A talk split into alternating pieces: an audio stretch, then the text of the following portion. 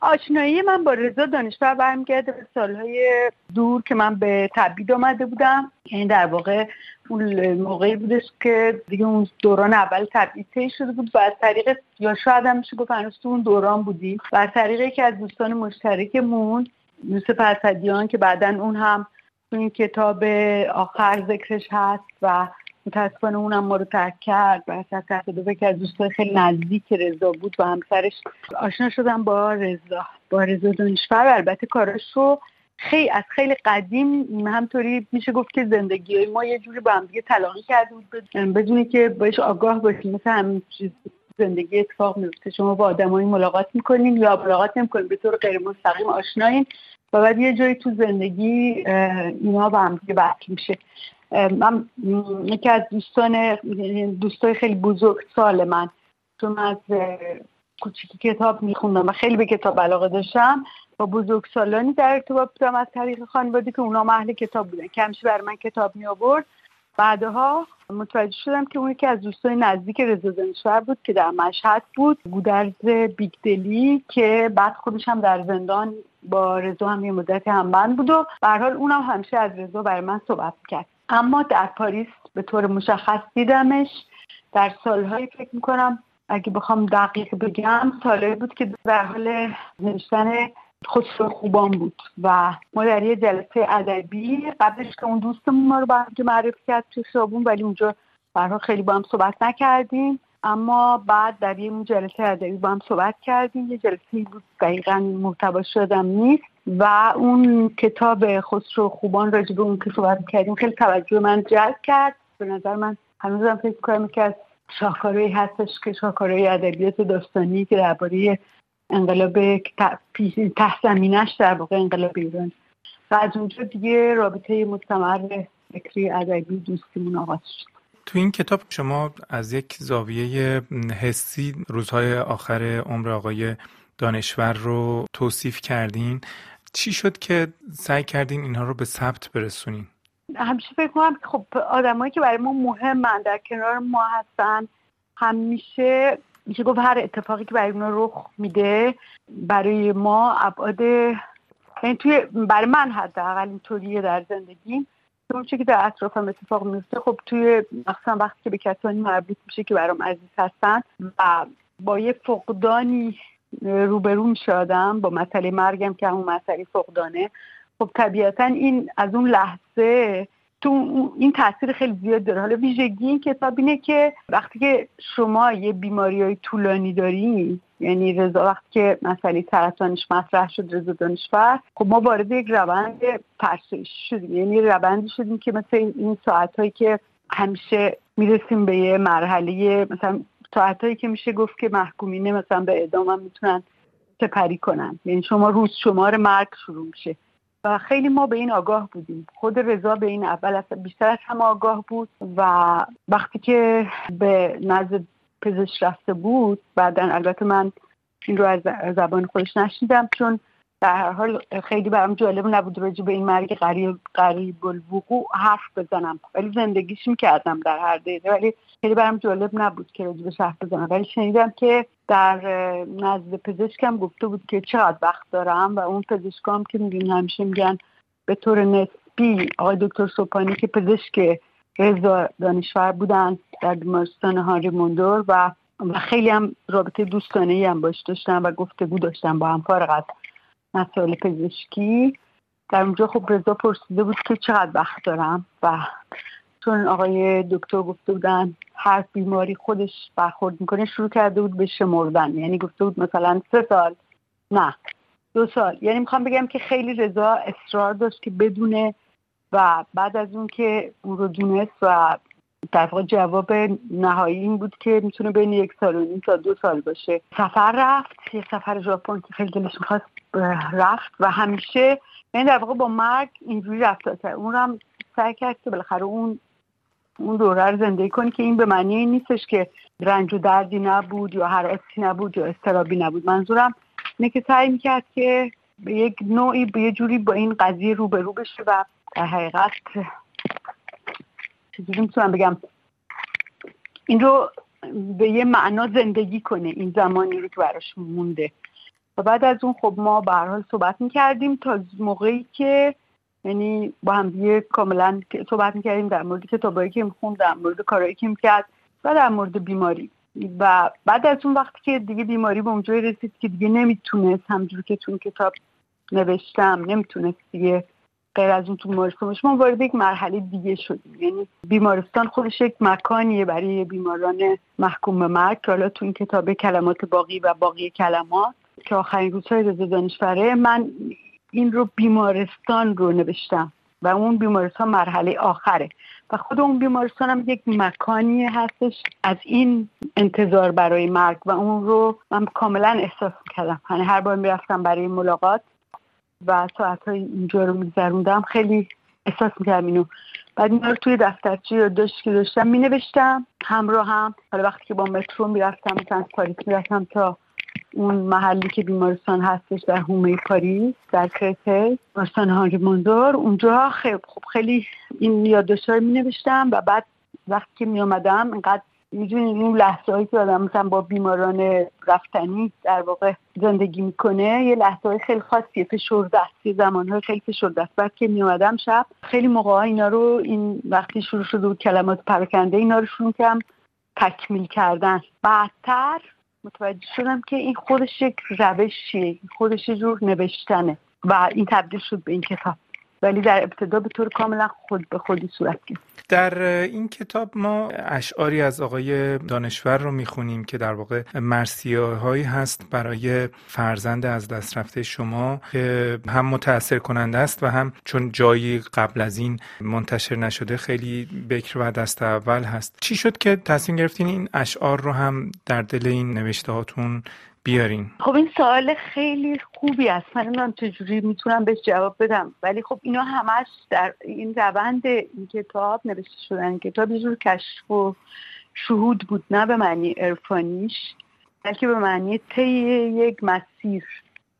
و در طی این مسیر این کارا اتفاق افتاد. یعنی وقتی اون یادداشت‌ها رو که مال خودم بود که دوباره یادداشت بیمارستان که در واقع افزودن کلماتی بر کلمات رضا دانشور بود که نام کتاب هم از اون گرفته شده کلمات باقی و باقی کلمات. در واقع یه جور گفتگوی پس از مرگ اتفاق افتاد. بعد من خب شروع کردم به نگاه کردن همه چیزهایی که داشتم چون سالهای سالی که خب من با این در مورد موضوع این موضوع می نویسم یعنی در واقع در مورد مسئله سوگ و فقدان و و مرگ که از تمای کارهای ادبی منه. بعد نگاه کردم بعدم بعد این شعرها رو خب سالها بود که من نگه داشتم حفظ کردم گاه گاه میخوندم ولی هرگز تصور نمی‌کردم که ناچاپ بشه. بعد متوجه شدم که جای این شعرها تو این کتابه. بخاطر اینکه یه جور دیالوگی هست یه جور در واقع رضا همون کاری رو کرده. اونجا متوجه شدم در مسیر نوشتن این کتاب که رضا دانشور همون کاری رو کرده که من الان داشتم براش انجام می‌دادم با نوشتن این کتاب. یعنی اونم از کلماتی که من در اون زمان می‌گفتم گرفته و برایش افسوده و این شعر رو سروده.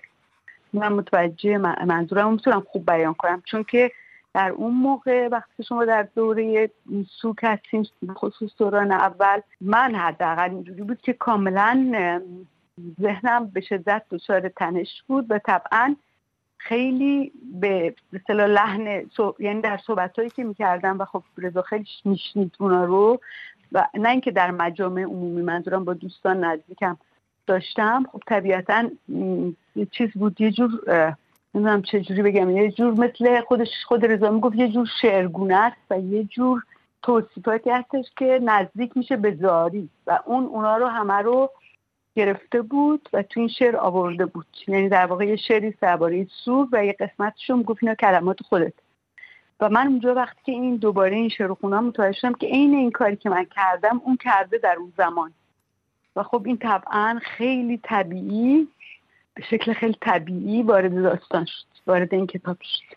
اشاره کردین که شما قبلا هم درباره سوگ نوشتین و یکی از موضوعات شما هست برای نوشتن. اساسا جنس نوشتن برای سوگ چی هست؟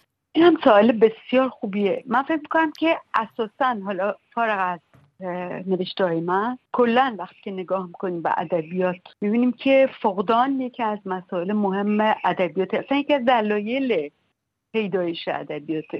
من بارها و بارها به این موضوع فکر کردم که اگر مرگ نبود آیا ادبیات یعنی منظورم مرگ زندگی رو تهدید نمی‌کرد؟ آیا ادبیات اون نقش اون اصلی شو که یه جوری بازآفرینی زندگی می‌تونست به همین شکل داشته باشه؟ نه. من به این سال جوابم اینه که نه. در نتیجه یک رابطه بنیادی و هستیانه هست برای من بین ادبیات و فقدان و سوگ حالا مثلا پروست در جستجو زمان از دست رفته زمانی رو که از دست رفته می‌خواد به جنگ بیاره فقدانش رو یعنی در واقع می‌خواد رو بازسازیش کنه. و افرادی دیگه به شکلهای متفاوت در این خلع این و زمان همه که از مسائل اصلی ادبیاته و در زمان عشق هست و در زمان مرگ هست. و عشق و مرگ هم با هم دیگه رابطه دارن. یعنی در واقع عشق زندگی مرگ اینا با هم یه رابطه تنگ و تنگ دارن. اصلا نمیشه اصلا جداشون کرد. این به معنی کلیشه. اما برگردیم به مسئله مشخص خود من. ما در مملکت خودمون یعنی من خیلی زود با مسئله همجوری که تو کتابم مطرح شده. خیلی زود با مسئله مرگ خیلی زود با یه مسئله مرگ به شکل خیلی شکاوری روبرو شدم در دهه شست بعد از اعدام ها یعنی در دهه شست من خب دانشجو جوانی بودم که وارد مبارزات سیاسی شدم به شکل فعال. وقتی که به تبعید آمدم به پاریس آمدم خب پشت سر ما دریای خون بود دیگه شروع شده بود. گرفت, گرفت و گیرها اعدام ها اینا شروع شده که نقطه اوجش هم بعدا کشتار زندانیان سیاسی در تابستان سیاه شهست بود. در اون زمان وقتی که من اومدم خب طبیعتا به شدت تحت تاثیر این موضوع بودم با, با این موضوع درگیر بودم با این موضوع مرگ و با موضوع به شکل خیلی وحشیانش که همون کشتار و سرکوب باشه. و این یکی از مسائلی که خب می آمد در داستانهای کوتاه من که در اون دوره به زبون فارسی فقط می نوشتم و در بعضی مجله های بعد هم به شکل های مجموعه در انتشارات تبعیدی در آمریکا فرانسه خاوران یاد بهمن امینی گرامی و بعد در باران چاپ شد. اما الان که نگاه می‌کنم می‌بینم که تو کار من این مسئله به اصطلاح رو در روی با مرگ این بوده. یه رو در روی دیگه هم بود که وقتی شما دوریم و در تبعیدین عزیزانتون.